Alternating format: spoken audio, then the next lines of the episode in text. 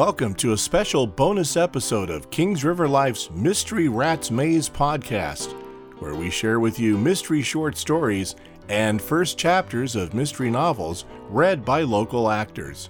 This episode features an excerpt from One of Us, a brand new mystery novel written by the executive producer and director of this podcast, Lorie Lewis Ham. It's read by local actor Casey Ballard. If you'd like to help support this podcast, listen for details in the closing of this episode on how to become a patron and get some fun perks. One of Us. Prologue. Two years ago, I was fed up with other people controlling my life and ignoring me. And I was fed up with trying to please them. I wanted to be more like my favorite TV character, Blair Waldorf. She always seemed to come out on top, and she was brilliant at manipulating people. I wanted to be more like her. Blair didn't care about pleasing others. She cared about the one thing you can control making people fear you. Chapter 1 I couldn't believe that I was moving to Fresno. Seriously, Fresno? I was leaving my wonderful little California coastal town of air to move to Fresno. But then life hadn't left me any other choices. My roommate, Lindsay, had gotten married and moved her black cat rescue to Sacramento, and I couldn't afford the house on my own. My publisher had dropped my book series, so I essentially no longer had a job. Sure, I had a community podcast, but that wasn't paying the rent. Life sucked. I was starting all over again at 35. The reason I had chosen to move to Fresno was because my cousin, Stephen Carlucci, had a spare room, which he said I could have for as long as I needed. Stephen had just moved into a house in the cultural oasis of the desert that is Fresno, the Tower District. He also had his own private investigation firm where I could work if I couldn't find anything else. So I had turned the house and air over to a renter. I wasn't about to sell it. What if someday I could come back?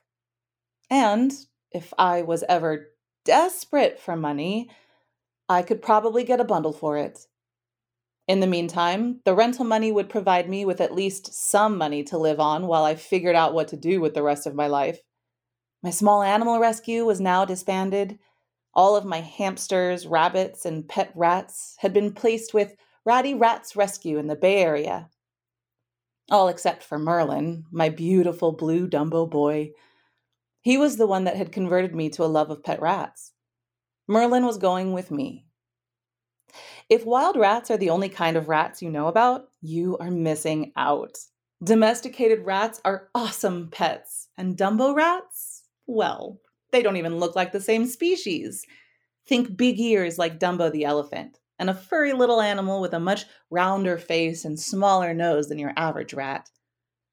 I have learned to love all pet rats, but Dumbos are flat out adorable.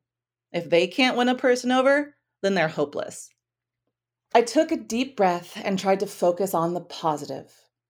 At least I was moving to the Tower District easily the place with the most character and the most theater in the entire town. That was some consolation. The Tower District was the only part of Fresno that I had enjoyed spending time in when I visited Stephen, and the brief time after college when I worked for his PI firm. A yellow BMW M3 pulled up in front of the house and outstepped my tall, handsome cousin. He had always had great taste in cars. Stephen flicked a stray lock of blonde hair from his eyes as he headed my way, and I nearly laughed. Stephen had been doing that since we were teenagers, and the girls always loved it.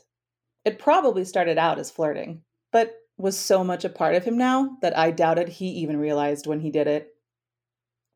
Hey there, Roxy. Ready to head to beautiful Fresno? Oh, yes. I'm thrilled and can hardly wait to get there, I answered, each word dripping with sarcasm. He laughed. It's not really all that bad. Granted, it's no coastal town like air, but it has its own charm. Stephen had actually just returned to the area himself a couple of months ago. Before that, he'd spent three months in Europe trying to get over losing the love of his life, Alex, to another man. Now that she had moved to Santa Cruz, he was ready to return home. Did you have any business left after leaving it in David and Tommy's hands for all those months? I asked him. David Lawrence had been Stephen's assistant for years, and Tommy Walters was, ironically enough, Alex's little brother. After getting tired of being on the road with his musical family, Tommy was rebooting his life as a PI. I'd met him last year, and he was cool. When Stephen returned to the valley and bought the house in the Tower District, he let Tommy have his apartment in Donlin, 30 miles away. Stephen had also opened up a second office in Fresno. We headed toward the house to grab the last of my stuff and Merlin. Tommy is actually a natural. They did fine. Granted, they don't have my connections to organized crime, but then that's not always a plus. A darkness briefly crossed Stephen's gray eyes as he thought about his mobster father, my Uncle Antonio. Uncle Antonio was now firmly entrenched, once again, in the San Joaquin Valley crime scene after several years of a supposed retirement. Well, we can't help who we have for family. My father had been in the family business as well. However, as far as I knew, it was always on the fringes. He had run the family winery in Paso Robles. That is, until he and my mother were killed in a car crash when I was 15. They were the one perfect couple I'd known in my life. While it was horrible to lose them, I was glad they had gone together and I liked to believe they were together in heaven, or whatever came after death. We grabbed my suitcases and tossed them into Stephen's small trunk. I put my well worn copy of The Once and Future King into my purple messenger bag with Scooby Doo on the flap, put my Excalibur replica sword and collectible set of Sherlock Holmes books on his back seat, then took Merlin in his travel carrier and slid into the front seat. So much could be said about me by looking at what I just brought out to the car. Let's get headed to hell. Stephen laughed as he got into the driver's seat. Now, cuz, don't be dissing my town, though it may feel like you're in hell during the summer. And, well, it is summer now. He looked over his shoulder and shook his head. I can honestly say I've never had a sword in my car before. You couldn't have packed that in the moving van? I raised an eyebrow. I saved forever for Excalibur. No way I'm trusting it to movers. My obsession with Camelot had led to my learning how to use a sword in college. I used it as an outlet for my wilder, darker side that had gotten me in trouble as a teen. Two years ago, I had saved up enough money to finally purchase a replica of Excalibur. It was one of my most precious possessions. It was heavy, and I'd worked up some nice arm strength practicing with it by sparring with my friend Lucas Shum, who has a sword of his own, though it isn't Excalibur. Stephen smiled and shook his head.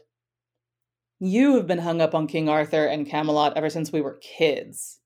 I shrugged. Blame it on my parents taking me to see the musical. I had fallen in love with that whole world when I saw the musical as a kid, and with Lancelot. It wasn't long until I was reading every King Arthur book I could find. Then I discovered The Once and Future King, and that had become my constant companion. The one positive thing the mafia world had going for it was honor, at least in the old days. And I think that was one of the things that had drawn me to Camelot. The idea of honor had become very important to me. It still was. Let's get out of here.